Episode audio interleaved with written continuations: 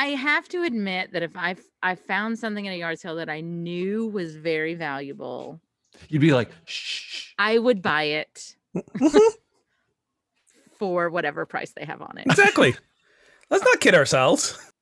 Oh, Mr. Abundance and like karma. I was gonna say, good karma, man, just came in and said, "That's my point." No, that's the whole point, right? For that's my good karma for all the previous giving away that I've done. Oh, that's your good karma, not. Now it's coming back to reward me. Unbelievable.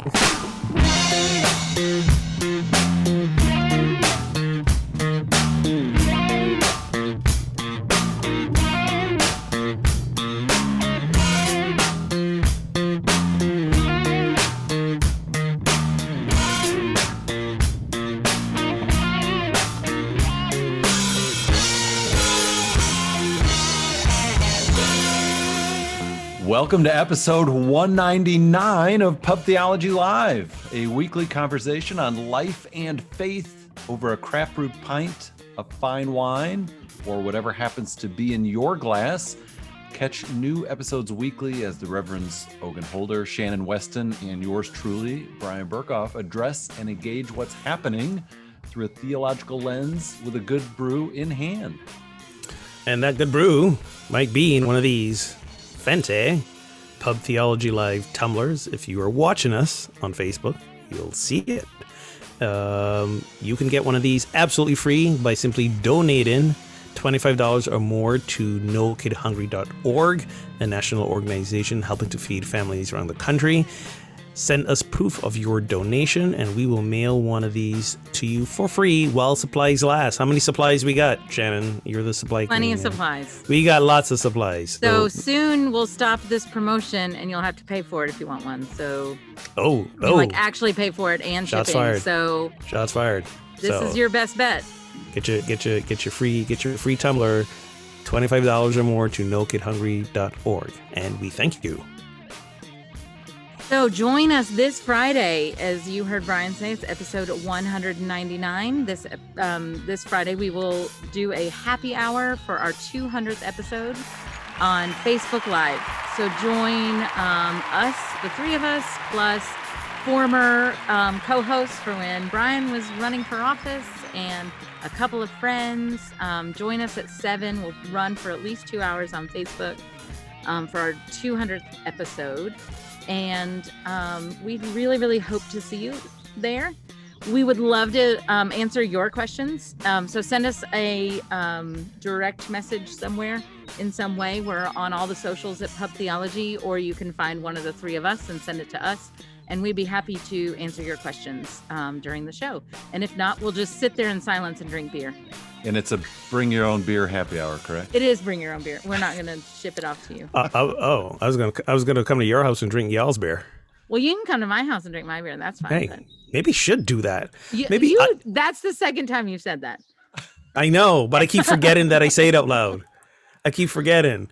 Wait, can I really come to your house for? Of course, you can come to my house. All right, I might be there. Sounds good. You should mention the date, which is May 21st. That this is happening, just in case somebody's listening to this episode next week. We don't want them to think. So yeah. Friday, May 21st. Early listeners could still join that. And depends on. We are assuming Brian will also get this episode up before Friday, May 21st, right? Right. That's the plan. We're doing it at 7, and Tina's hoping to join us from West Coast at that time. So, old friends and new will be there with us. There you go. So this week we're talking about garage sales, Pentecost, and peace in the Middle East. So that's going to require some beverages. So Brian, what are you drinking today?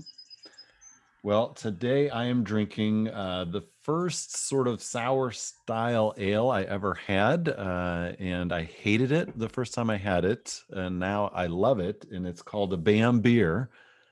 Bam Beer by Jolly Pumpkin Brewing out of Dexter, Michigan, near Ann Arbor, and it is a tart and tasty balance of malt, hops, and yeast. Okay. Tasty. Bam.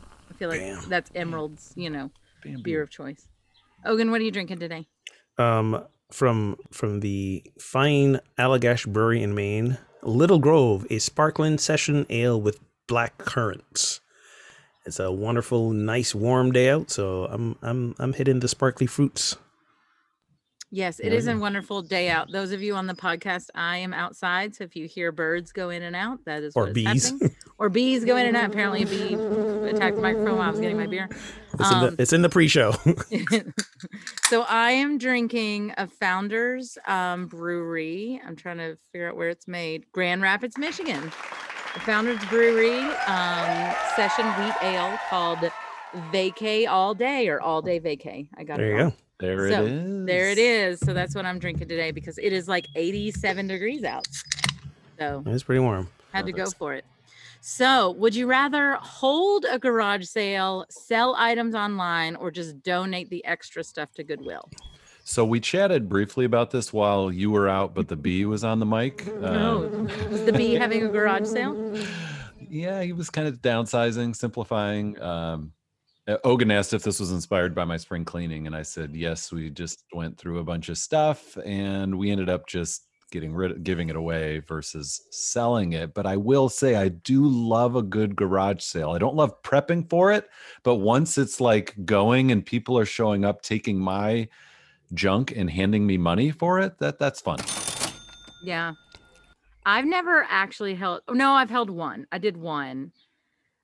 It was garage sale weekend in our neighborhood. Like the neighborhood holds one weekend where everybody has a garage sale, so that gets a lot of the people. But really, just what happens is neighbors just buy other neighbors' junk. And I was going to say, yeah, you're basically just doing that, and right. And given what you end up selling your stuff for, you're practically giving it away, right? Anyways, so why not just give it away?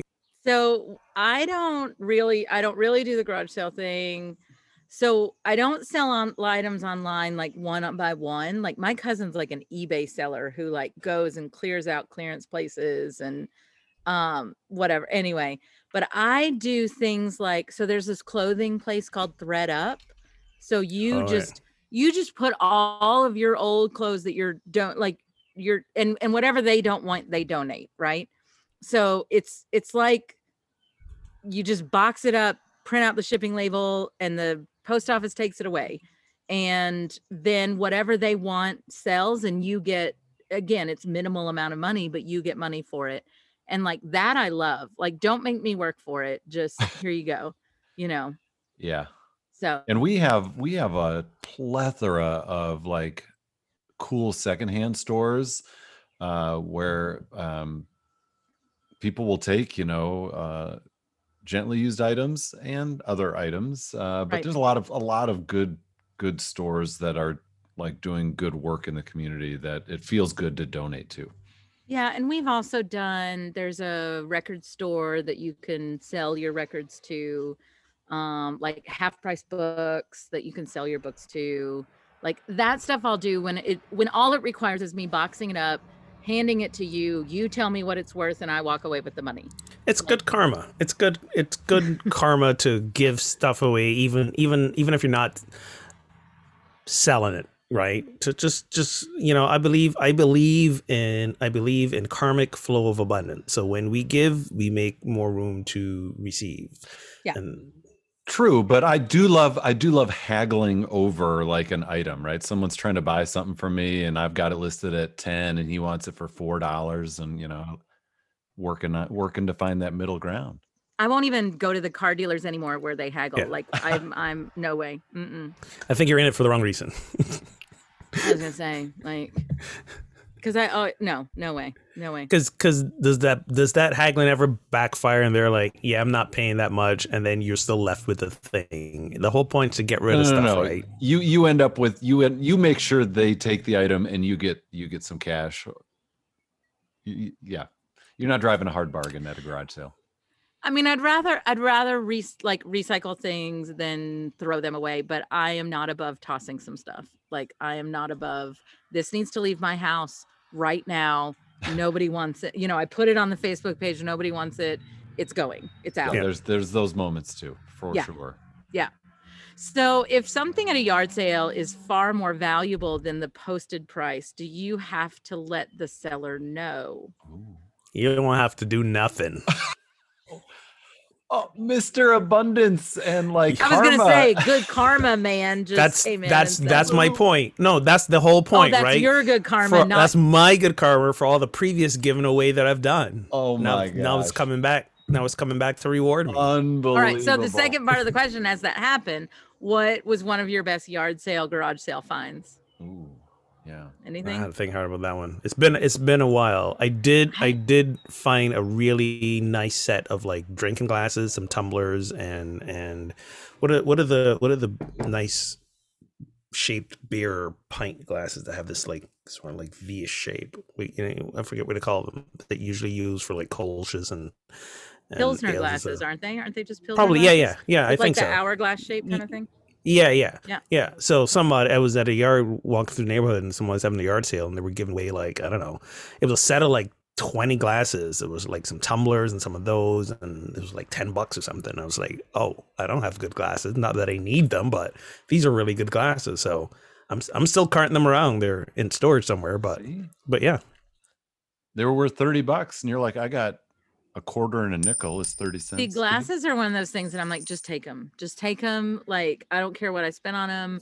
Like you're not gonna be able to. No, just take them. I mean, unless it's like fine crystal or something. But even then, like Goodwills actually, I know several Goodwills that like won't take glasses anymore because people just are like trying to get rid of them. So I don't do a lot of yard sales, so I don't have a good find. I found some classic NES, original Nintendo games at a garage sale, and they still worked. So I have to admit that if I found something at a yard sale that I knew was very valuable, and you'd be like, shh, I would buy it. For whatever price they have on it.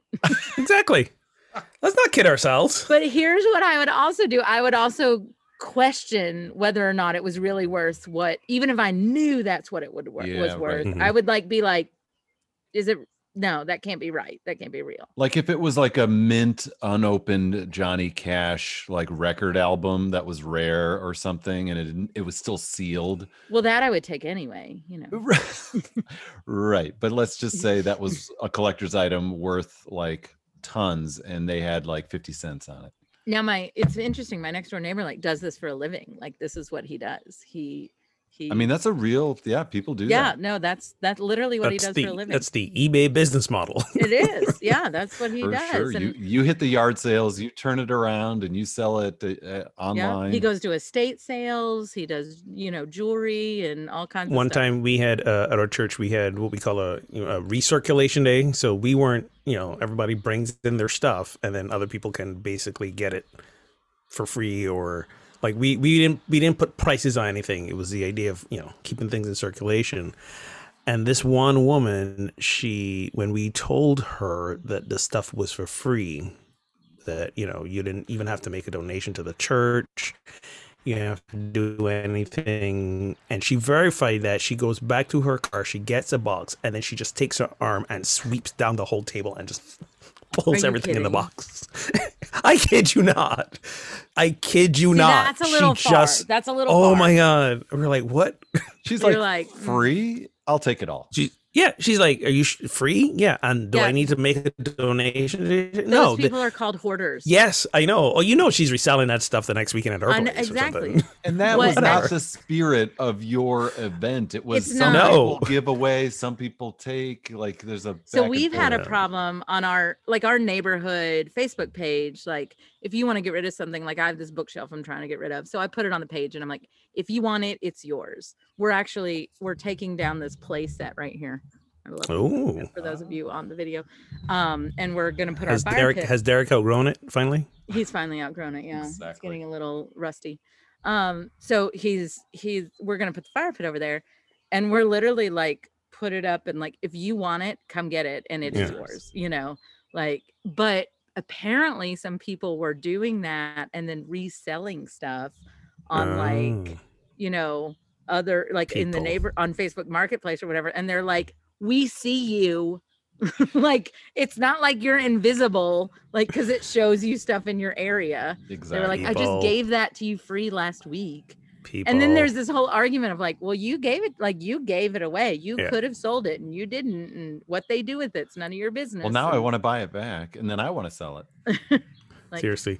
My favorite story of us doing this at a church, we were able to basically furnish an apartment for a family of young immigrants who had just gotten to the country. And they literally had a mattress on the floor. They had a 1-year-old, and basically the 1-year-old was sleeping on the mattress on the floor with them. By the time they were done with us, they had a crib, they had a sofa, they had a bed frame, they had a coffee table, dining room table. Maybe. I don't think we got them a dining room table, but they got some dining room chairs. I figure they're gonna get a table later. But it was what was really magical about it was when people were hearing about this story, they're like, they went home and got stuff and took it to the people's place, right? Because they were like, we got some stuff we were thinking of getting rid of.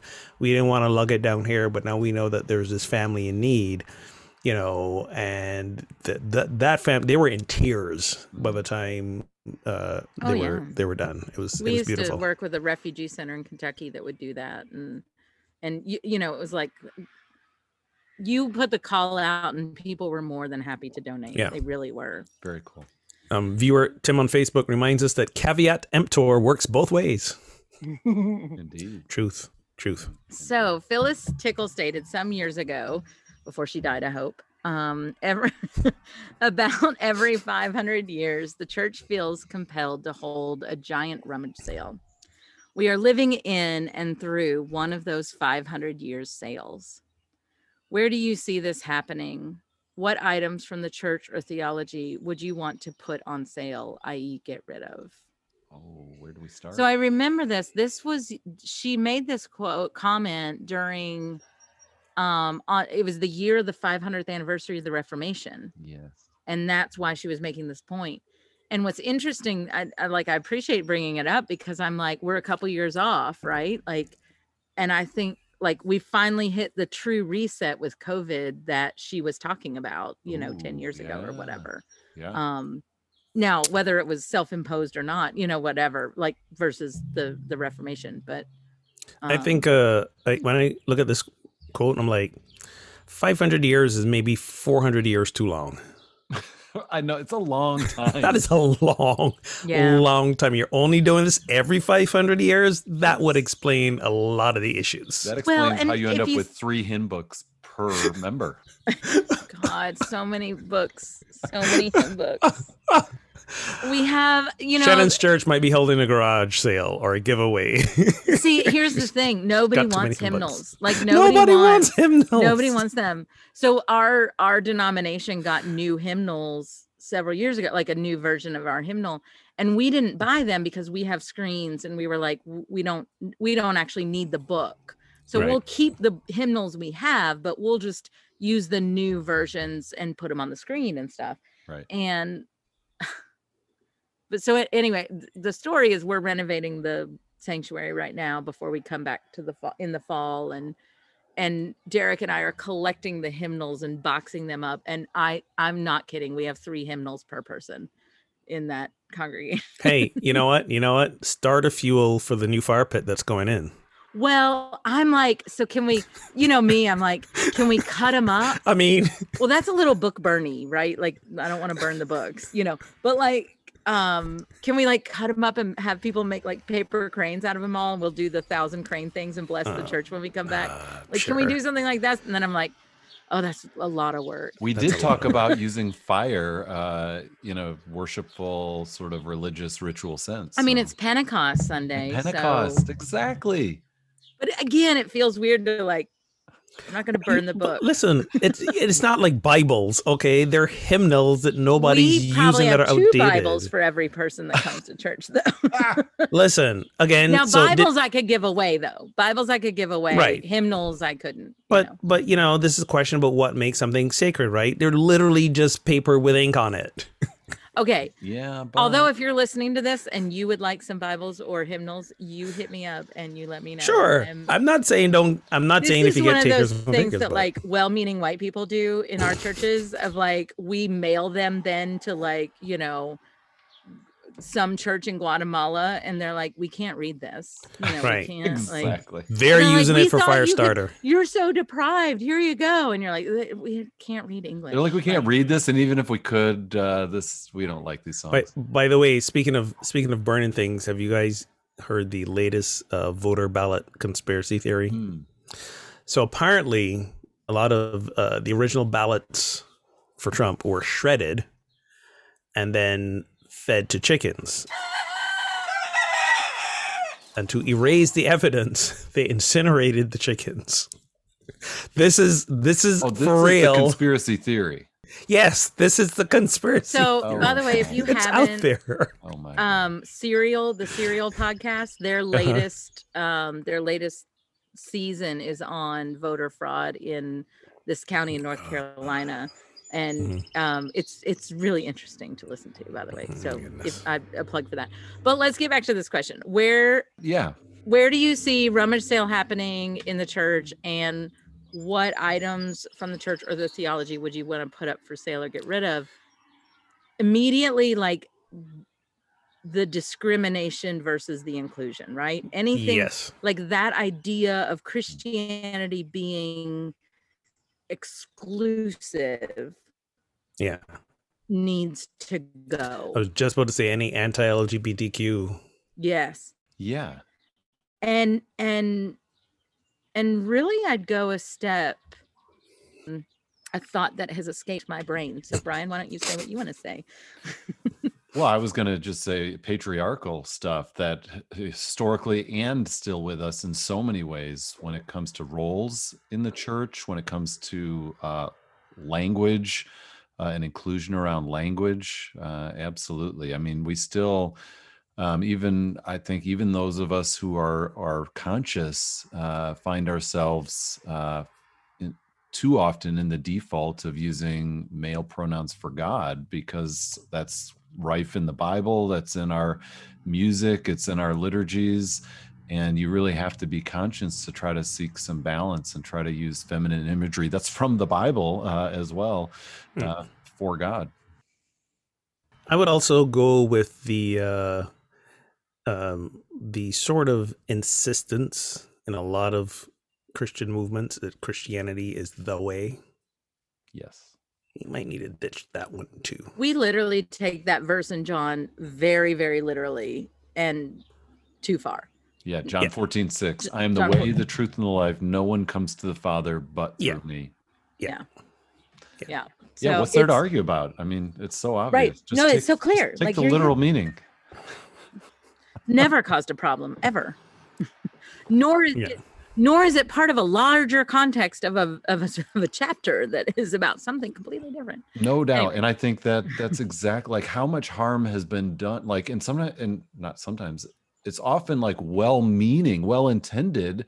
People have this idea that, well, unless you have, this personal relationship with Jesus, unless you've accepted Christ as your savior, or you have this theological belief as Christ atoning for your sins, then you literally are going to burn in hell forever. Yeah. So it's my moral duty to try to save you or convert you or whatever. But so much harm has been done with that exclusivist view. And so I'd throw in penal substitutionary atonement needs to be chucked as well. Well, and I mean, geez, this is happening twice today. Jesus. All right, so what I was going to say before Jesus is happening. Oh, no, geez, this is. I was like, wait, when was the first time that Jesus happened? Did I miss it? It was the bee flying by. It was the bee. I literally got distracted by a bumblebee, and that is a reference to The West Wing, by the way. So you all know. One of the things I want our church. Oh, I was going to say that our denomination is still arguing over. Literally using the phrase Jesus is my Lord and Savior, and if you cannot literally say that phrase, then you are not a Christian. And we're like, we're not that. That's not how this works. Wow. Like this isn't how that happens.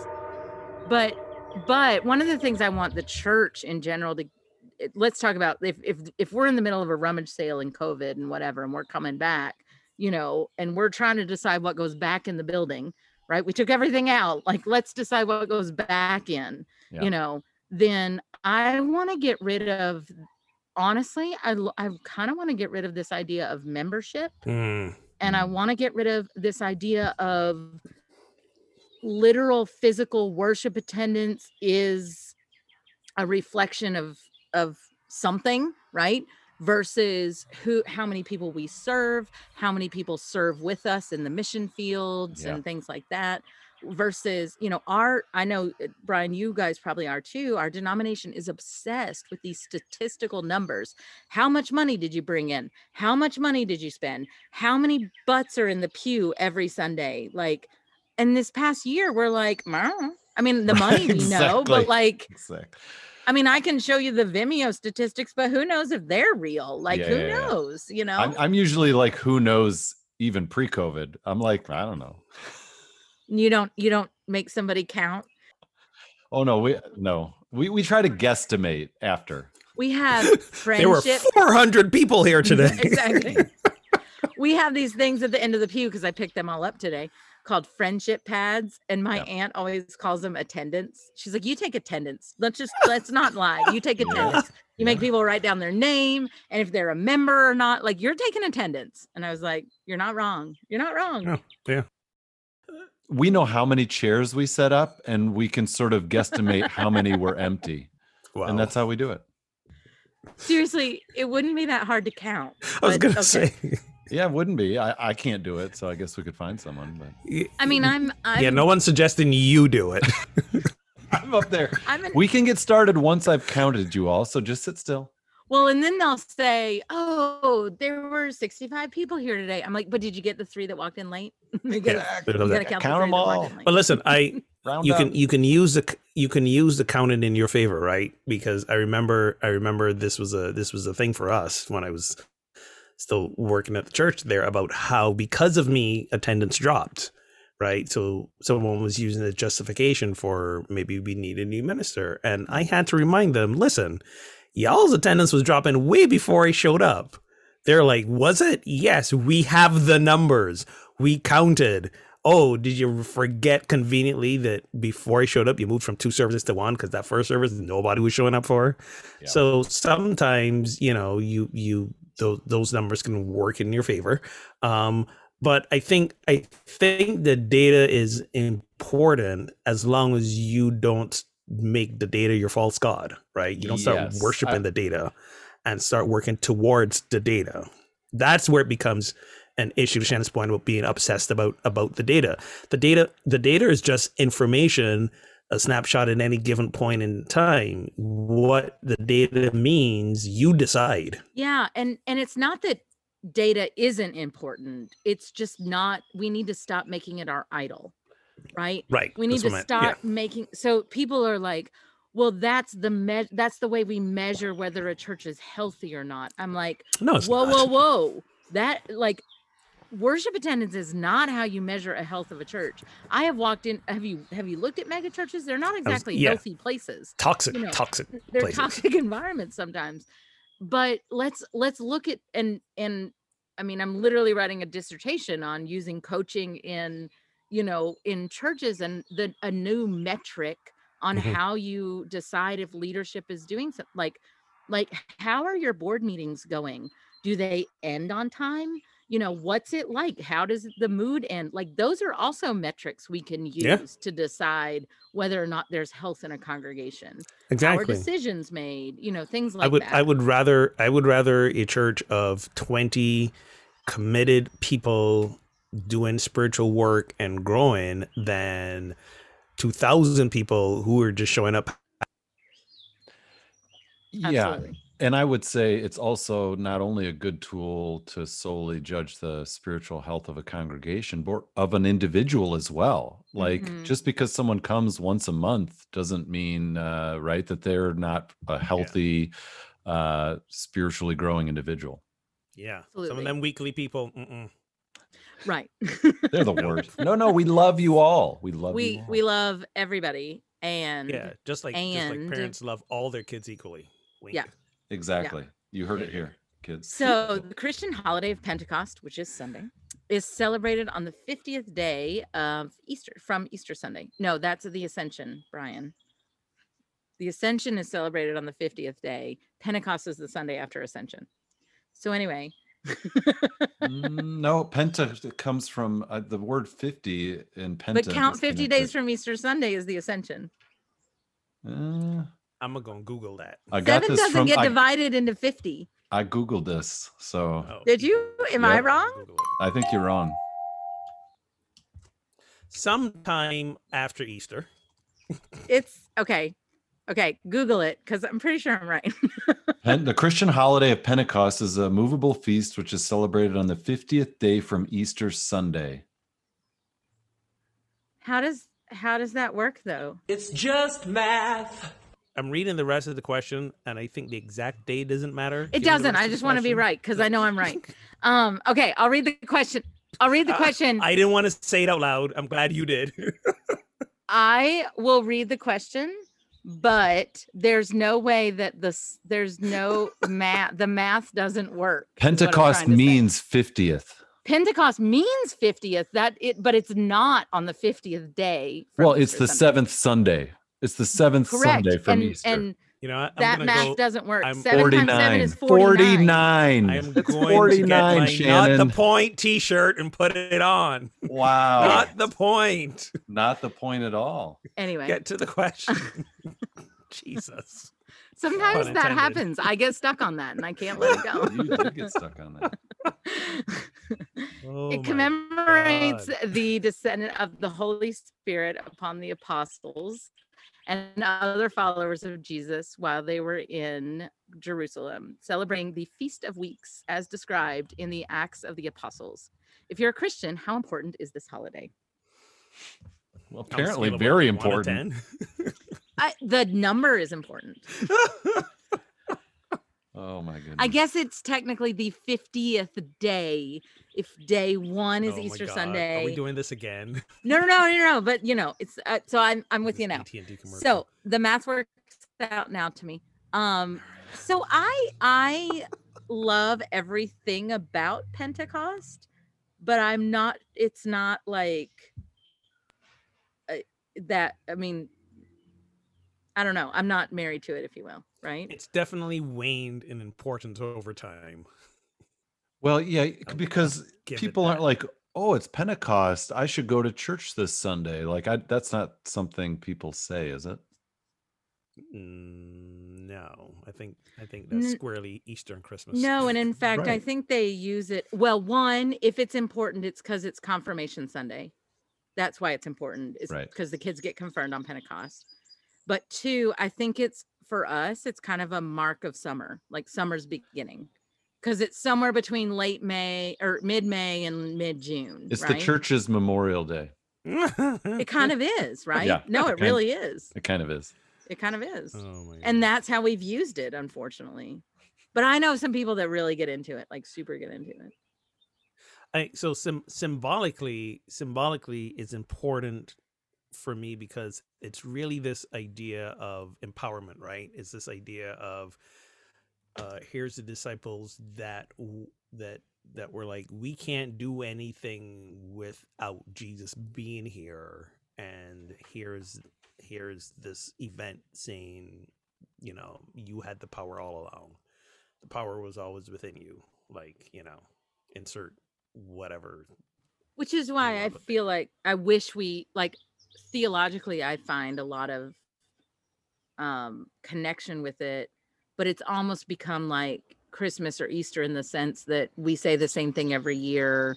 If we could maybe talk about it differently at a different time, like we're actually doing a Bible study on Acts right now, and we talked about it completely differently than, you know, pulling out a birthday cake and singing happy birthday to the church, you know, that kind of deal. Okay. Yeah. Gotcha. All right. Well, I mean, you know, there's a lot going on theologically, and there's the whole overlap with, you know, the Jewish festival of Pentecost or the Feast of Weeks, and you know, so there's the whole question about Christian borrowing or the origins of things that have become Christian.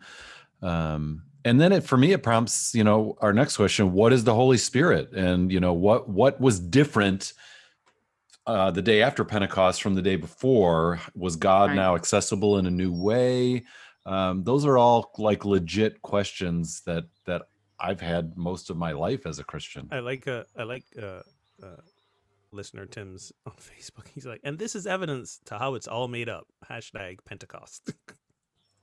Well, so the next question is, what is the Holy Spirit? Good point. No, seriously.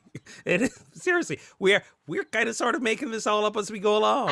I love the story. Wow. And I love the story I like the resurrection story, right? Like I love the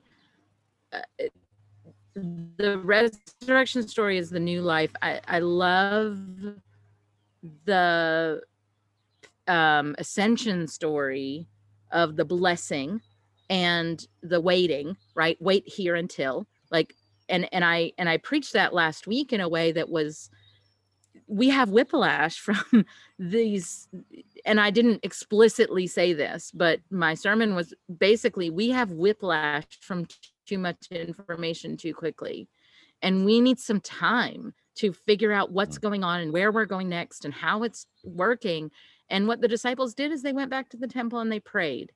And there's no harm, right? Like Jesus literally said, go and, you know, bring good news to the nations. And they said, yeah, we're going to need, and he also said, and you're going to need a minute before you can go do that. And something, you know, you're going to need some help to go do that. Yeah. And I feel like that's where we are as a country right now. It's like the CDC has said, take your mask off. And our governor said, take your mask off. And I went, I'm going to need a minute here. Like you just, I'm not ready yet. I'm going to need something else to know it's going to be okay. And so that thing for the disciples was the Holy Spirit. I think that thing for us is the Holy Spirit too, but that's another thing. So what is the Holy Spirit? What is the significance of the descent of the Holy Spirit? How did Pentecost present a shift from the access to the Spirit before? I ain't gonna lie, I never understood what the Holy Spirit was. Like, I'm like, is it another angel? Is it like, you know, like another personification of God? How is Jesus different than the Holy Spirit? The whole Trinity thing. If you guys ever watch Mr. Deity on YouTube, you're familiar with Mr. Deity? Yes. Oh, it's so classic. Good. He does a great piece on God and Jesus trying to decide what the Holy Spirit is or trying to explain it. And wasn't his name Bob or something? No, Jesse. Jesse was Jesus. Jesse was Jesus, but wasn't the Holy Spirit? Wasn't it Bob? No. Well, there was a guy who was kind of like the engineer, and we weren't quite clear if he was the Holy Spirit or not. Yes. Right. It was a whole thing. I mean, but you gotta look at like the Holy Spirit has it. I feel like the Holy Spirit has been, you know, God is the Father, Jesus is the Son, and the Holy Spirit is the little sister that's annoying everybody and they just ignore her. Right? Like that's how it's kind of portrayed. Ooh, yeah. Right. I mean, it is. If you for sure. Lowest on the totem pole. Lowest on the totem pole. The annoying little sister. Aren't they supposed to be like 3 and 1, 1 and 3? The same? But the truth is that it's all one entity, right? It's one. So in essence, so if you follow the doctrine, the idea, if you put it in different language, the idea is that I'm gonna. There's a part of me that's this, which is God, which is unseeable and whatever, and then there's the part that you can see that was the incarnation, which was Jesus, and then there's the part that is the guide, is the voice and the advocate, is what Jesus calls it, right? And but it's all pieces of one. It's not split personalities or whatever, but it's but clearly they're individualized because the Holy Spirit was sent. Well, you know, right? Tongues of fire, you know, fire can separate out into little pieces and not be diminished. I mean, the descent of the dove echoes the baptism, right? The descent of the dove at baptism, the descent of the dove at Pentecost. Or the bird just needed a place to land. I mean, it wasn't an actual bird. I'm just saying. And there's in other religious traditions, we weren't there. Like in Judaism, it wasn't an actual dove. It said like a dove. It doesn't say a dove came down from heaven. We took that. Otherwise, like, bird in the office. Is that you, Holy Spirit? By the way, they named the bird Robin Downey Jr., just so you know. Show title. Perfect. I don't know if we can show title based on that bird 2 episodes in a row. Yeah, exactly. Anyway. Everyone's pushing it. I mean, I somebody said to me once, some people are God people, some people are Jesus people, some people are Holy Spirit people. Oh. And that they're all saying the same thing. And it was really very helpful to that, you know, Brian, you said in the beginning, like these people that, and I came from a tradition that overemphasized a personal relationship with Jesus. Yeah. And it was really helpful for me to hear that because I felt like my connection with this idea of spirit pushed me away from that idea of Jesus, right? And what this person was saying was like, no, that's not the theology. The theology is people use different language and connect to God in different ways. So you embrace your way of connection. So this is like getting back to that point you made about the data, right? Which is yes, this is all our like feeble human attempt to put words, language to this thing that's beyond words and language. Absolutely. And then we forget that that's all we were doing. And then we make such a big deal about it. Yes. And then we exclude and discriminate based on the language in which was made up to begin with in an effort to try to articulate that which is beyond articulation. Yeah, and it seems like we're talking in some ways about like a metaphor for all of us having a part of the divine within us, which is not God is a metaphor, which is not unique to Christianity, right? No, it's not. No, that God itself is a metaphor. Like I think we forget that. And so the thing for me is then, you know, did anything really quantifiably change in the church or in human history in that day? Or was it just an eye-opening to what was already true? And, you know, 100 years before Jesus even came on the scene, you know, was people's ability to have a connection to the divine the same? It was more about an awareness versus an explicit, like, oh, now there's more God available in people. So think about, I mean, we've been missing this for a year, but what happens in a room when we're all physically present together? COVID. And there is what'd you say? He's COVID. I said, what happens in a room when we're all physically together? I said COVID. Sorry. Yeah. Well, too soon, man. Too soon. Less than 0.01% of COVID is spread outside. I'm like, that means 99.99% of it is spread indoors. It's just math. Anyway, but like, we go to these conferences or, you know, we were at Wild Goose for our 100th, right? Let's just, you know, and there's an energy, there's a spirit there of a gathering of people who are there for a common purpose. Mm-hmm. It's a lot of the reason why mission work is so great. It's not even the actual work. It's the connection of being together and having a shared and a common experience. So even if you just take that at its basic level, Jesus is gone. They've been praying in the temple and now they gather together ready for their first worship service, right? Peter's about to give him a sermon and then something happens. Like, how is that not the Spirit moving, right? We use that same language today.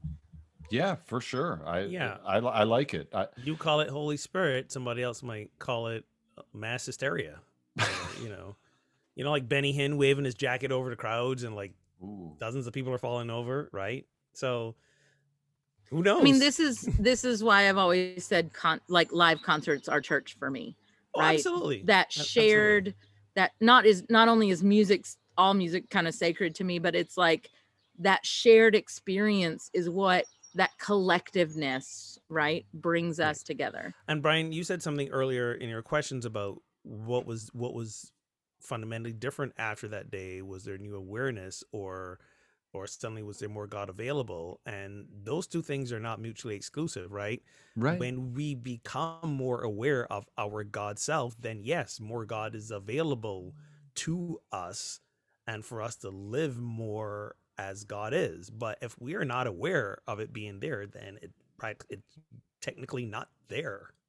Yeah, and you could maybe think of it in terms of, like, if you've ever watched America's Got Talent, it was sort of like God hit the golden buzzer and all the confetti came down, and that was just little tongues of fire. And I have never watched America's Got Talent. It's good. I watched the first do you remember the first sermon that you gave that, like, clicked, that, like, felt good, like really good? It's too long ago, and I've been too scarred. It's too too long ago. I know what you mean, though, right? Where you feel like you were inspired at some level, and you felt connected to the people you were. But listen, that's not that. There's nothing really mystical about that. I'm not trying to be skeptical here, right? But that could honestly be explained. I mean, you guys are aware of the concept of heart math, right? Do you not know about heart math, Brian? It's just math. Just because it can be explained doesn't mean it's not an explanation for what we're talking about, though. Yeah, that's the difference of my argument. Is I love the idea that when people sing together, their hearts sync up. If that to me is even, it's a scientific thing that people are, you can't prove God. I'm like, I just did. Did you watch that? That's fucking amazing. Yeah, but again, if you can biologically explain it, you're not proving anything. Other than I don't need proof of it. I'm saying just because it's biologically explainable doesn't mean it's not a Holy Spirit. That's my comment about it. That's what I'm saying, though. I know that's what you're saying. I think you're both on your second beer, and there's some magic happening. I'm only doing the one, but I think what's implied in this descent of the Holy Spirit is it's something otherworldly. It's something beyond the human experience, right? That's the implication there. Yeah. My beer is only 4% alcohol. We're not even close. Oh, like... shoot. So let's shift gears for a second, because talk about people needing some Holy Spirit.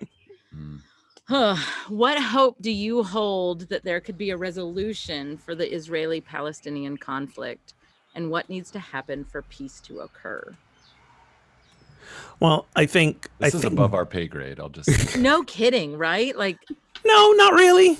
Not really. No, yeah. It is. Well, I mean, if this were simple, somebody would have figured it out by now. Exactly. So for me, I think there's always somebody's benefiting from the conflict. Otherwise, there wouldn't still be conflict. But I think it comes back to the very thing we were saying about how we forget that the different expressions, ideas, interpretations, understanding we have of God doesn't make them wrong, because they're different. So here we have two groups of people that are ostensibly built on differences and making each other wrong.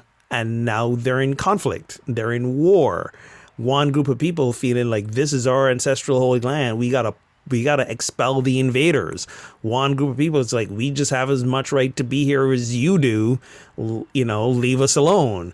But ultimately this stems from different theological and religious beliefs. I mean, so if yes, it's above our pay grade to go write a peace policy, but it's not above anybody's pay grade to say how you believe in God. Because you believe in God different than I believe in God doesn't make you any less than it makes me. Yeah, and if we can get to that place, then I think we'd be okay. I mean, it's certainly a piece of the puzzle, the religious component, and, you know, the whole idea of sort of divine founding or divine providence of the land for Jews or Zionists runs square against a group of people that say, look, historically we've been here longer than you, exactly, in the recent swing of things, and you're coming here taking land away from us with the backing of much of the rest of the developed world. And how is that fair, considering we're under-resourced, et cetera, et cetera. Yeah. Yeah. Yeah. And the whole, you know, please don't get me started on U.S. foreign policy and siding with Israel on this. Oh, absolutely. In terms of like, this is your ancestral land, so you have a right to it. I'm like, how about giving some land back to the Native Americans? Like, have you yeah. Right? Do you care about that now? Right. Exactly, have you heard the word hypocrisy? Like, let's talk about that. Exactly. But it's not that, at least I'll speak for myself. It's not that, obviously I understand, especially in the last century, why there's a need for a Jewish state. But there's also in that process been a clear policy of exclusion, mm-hmm. and doing to others what was done to you. And yeah. And that's not very Jewish, quite frankly. Yeah. You know, if there's right. anyone people that would understand about, you know, being expelled and hunted because of who you are. The prophet's got a lot to say about that. You know. And so, and again, so my point in that is like, it's super freaking complicated. Yep. Of course it is. And yet what I really wonder as we like read these, as I read my stuff and I read about like all the leaders are just really polarizing and nobody wants to give up their, you know, part or whatever. And I'm like, so you really want to keep living in this war zone forever? Like you want to, that's what you want. And they just want to let the other side give in. And I think part of why it's so hard to watch right now for us, at least for Americans right now, it's really palpable because we're watching this great divide happen in our own country. And we're going like, what happens when this chasm becomes so deep? But it really makes me wonder what the average person on the ground feels about this. You know what I mean? Like we get so much about the kind of the people, the top people making decisions or the polarizing things. It really makes me wonder, you know, at the end of the day, could people really just get along? Like they probably could. Right. They probably could. I live with Palestinians. Ava's mom, Palestinian. Ava's half Palestinian. She moved over here from the US, want to say in the 70s, you know, and she talks about how it was her father-in-law, I think, or her uncle or something, you know, they fled a neighborhood because bombs were coming, came back a few days later, and there's a Jewish family living in their house. Right. Yeah, exactly. And they had no recourse to get their house or their land back, right? So when you ask how the people on the ground feel about it, those people are feeling like we just got dispossessed, right? But then there's another group of people who've been told this is the right thing. This is your right. This is your land because for whatever reason. So, you know, and I'm really questioning that narrative. We all say it's complicated, right? I think those who don't want us to resolve this and those in the media are really pushing this. It's complicated. It's not that complicated. It's just people's unwillingness to share, right? I think there is an aspect that land there is difficult. It's difficult terrain. And there literally just isn't like, there isn't room for everybody in this square of real estate. No. That's complicated. No. I'm going to push back against that because do we have to be violent with pushing? Can't you just disagree? You're right. We're telling the whole story about people pushing other people out of land. Right. No more pushing back. No pushing. No pushing. So my understanding is, you know, because now I'm like, okay, this is sort of more personal to me because so let me do some research here. So my understanding is like, you know, Jews living in Europe after World War II were like, we can't live here anymore. We're not welcome here. That's been clear. Let's go back to Israel, which was being mostly inhabited by Palestinians at the time. And, you know, England and other European victors of the war were like, all right, great. Boom. We gonna put you here. And over time, the, you know, Israelis decided, okay, well, yeah, we want more of the land.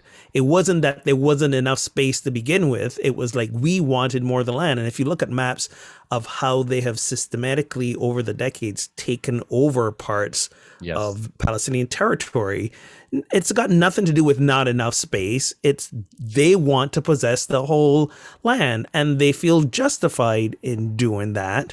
And I'm not here to argue justification, not justification. I'm just saying, if you show up at a place that people are already living, you just don't go like, all right, you got to go. That's not how it works. Yeah. And again, the hypocrisy of them doing this, given the recent history of what led up to World War II and what's happened to them. And then the other piece that's even making more of a conflict is, you know, there's this narrative that if we are pro-Palestinian, it means we're anti-Israel. That's not true either. It's not. You know, it's like the abortion story, because a person is pro-life doesn't mean they're like also pro-abortion, right? So it's we want to draw these lines, these black and white lines, and be on one side of the line or the other side of the line, and make assumptions about where people land.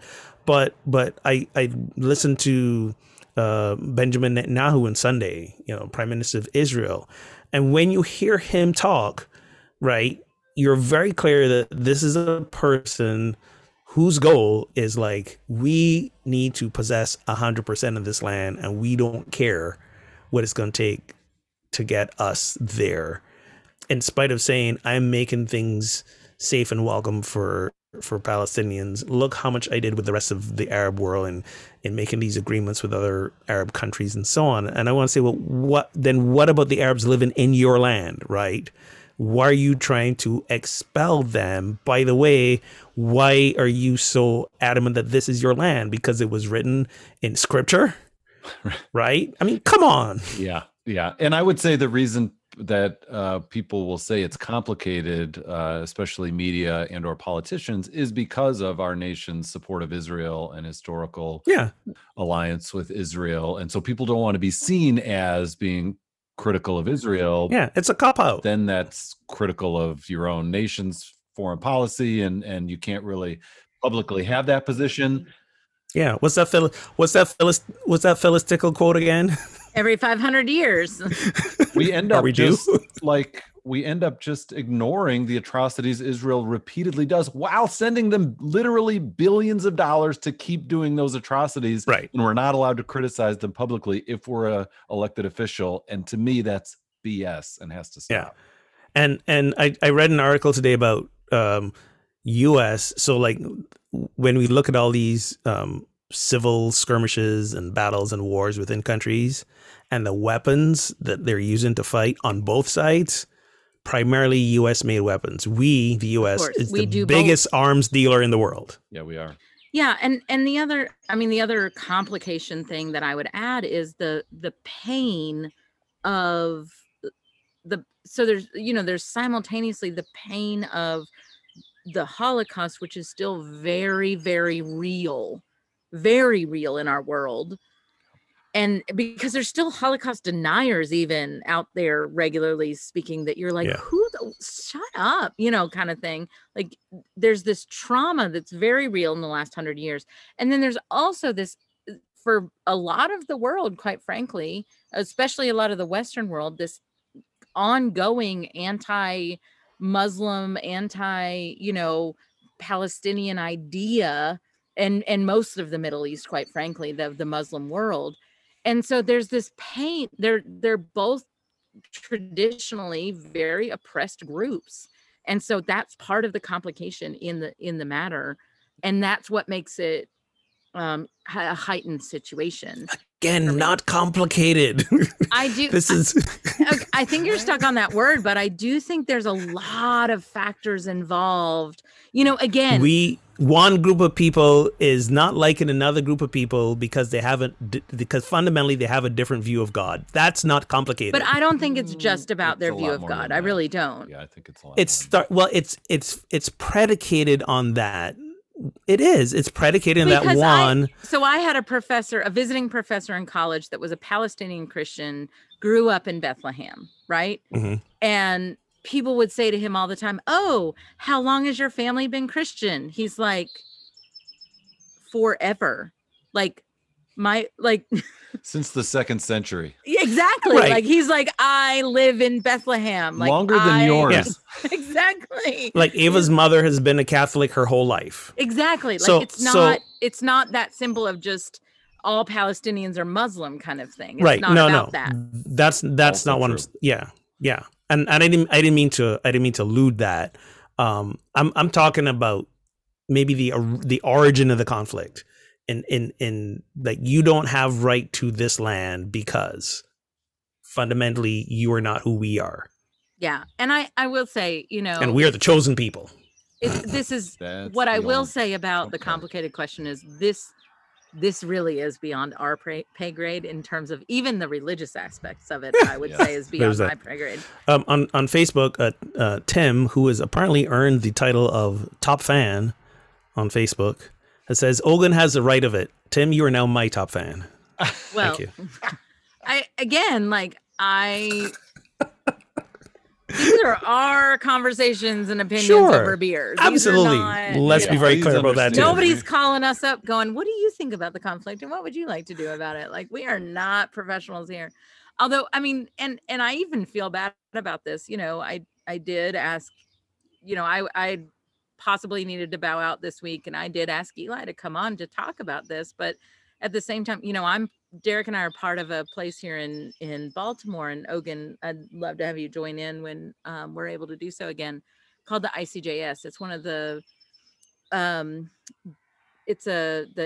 Institute of Islamic Christian and Jewish Studies, and it's all about getting all three religions, the Abrahamic religions, together. We do Bible study together. We do lecture series together. We do conversation together.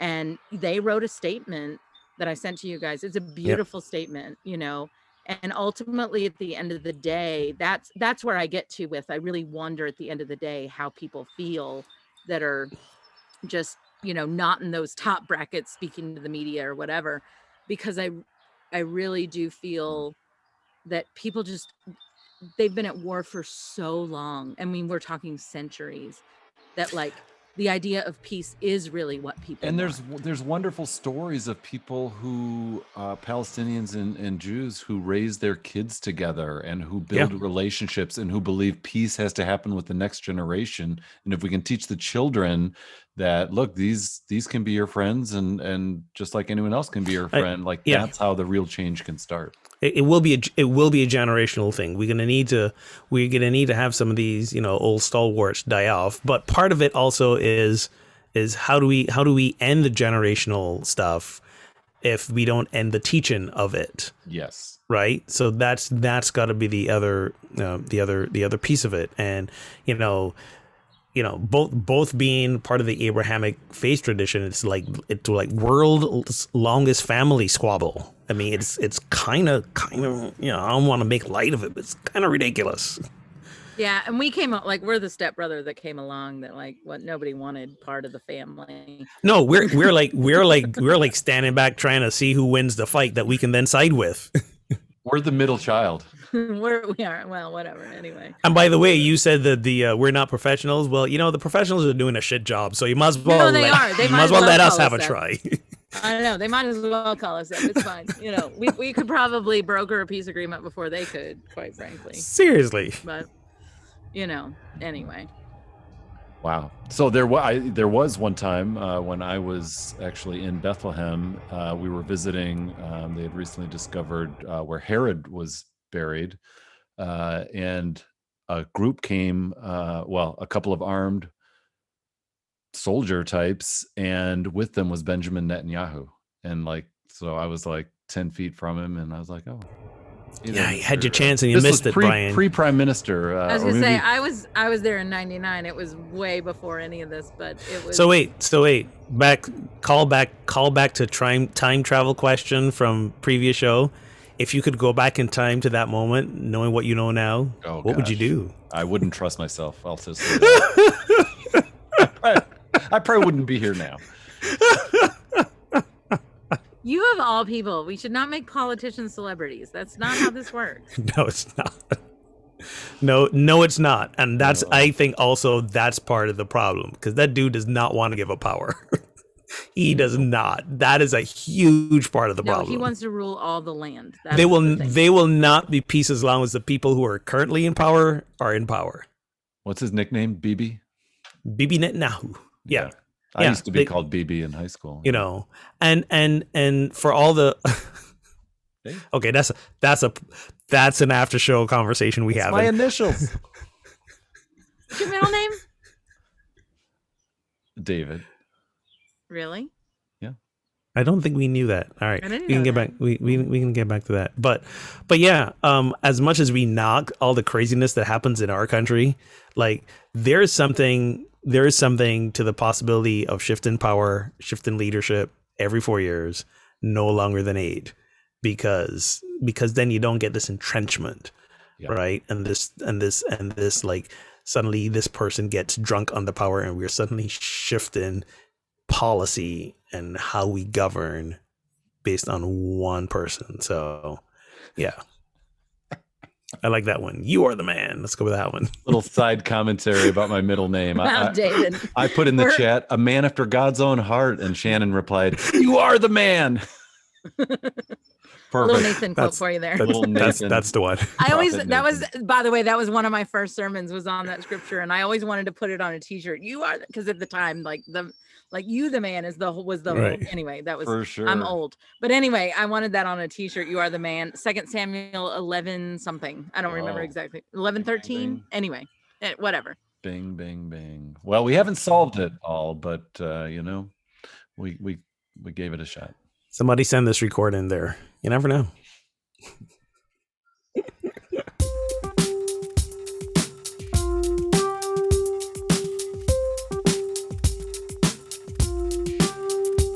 Wow. Well, thank you, friends, for tuning in to Pub Theology Live. You can show your love and support for the show by becoming a supporter on Patreon. For as little as a couple of bucks a month, you'll get access to all our pre and post show banter, and honestly sometimes that's the best part of the show that only our Patreon members get to hear. As well, you'll get access to extended interviews with special guests and other potential swag. So visit patreon.com/ptlive to get started, and a big thank you to our current patrons. And don't forget that you can join us if you're listening on the podcast probably tomorrow, Friday, May 21 at 7 p.m. Eastern for episode 200, our happy hour. That's going to be for a couple of hours. Join us on Facebook Live. Check in. That will be fun. Patreons can join us actually on the Zoom. So we look forward to that. You can listen to the show anytime on SoundCloud, Stitcher, Spotify, Apple, and Google Podcasts. And if you want to start a gathering with people in your neighborhood, your local pub or brewery, check out all the details at pubtheology.com to get started. So until next time, friends, drink responsibly and keep those conversations flowing. And if you want to check out David, it's 2 Samuel 12.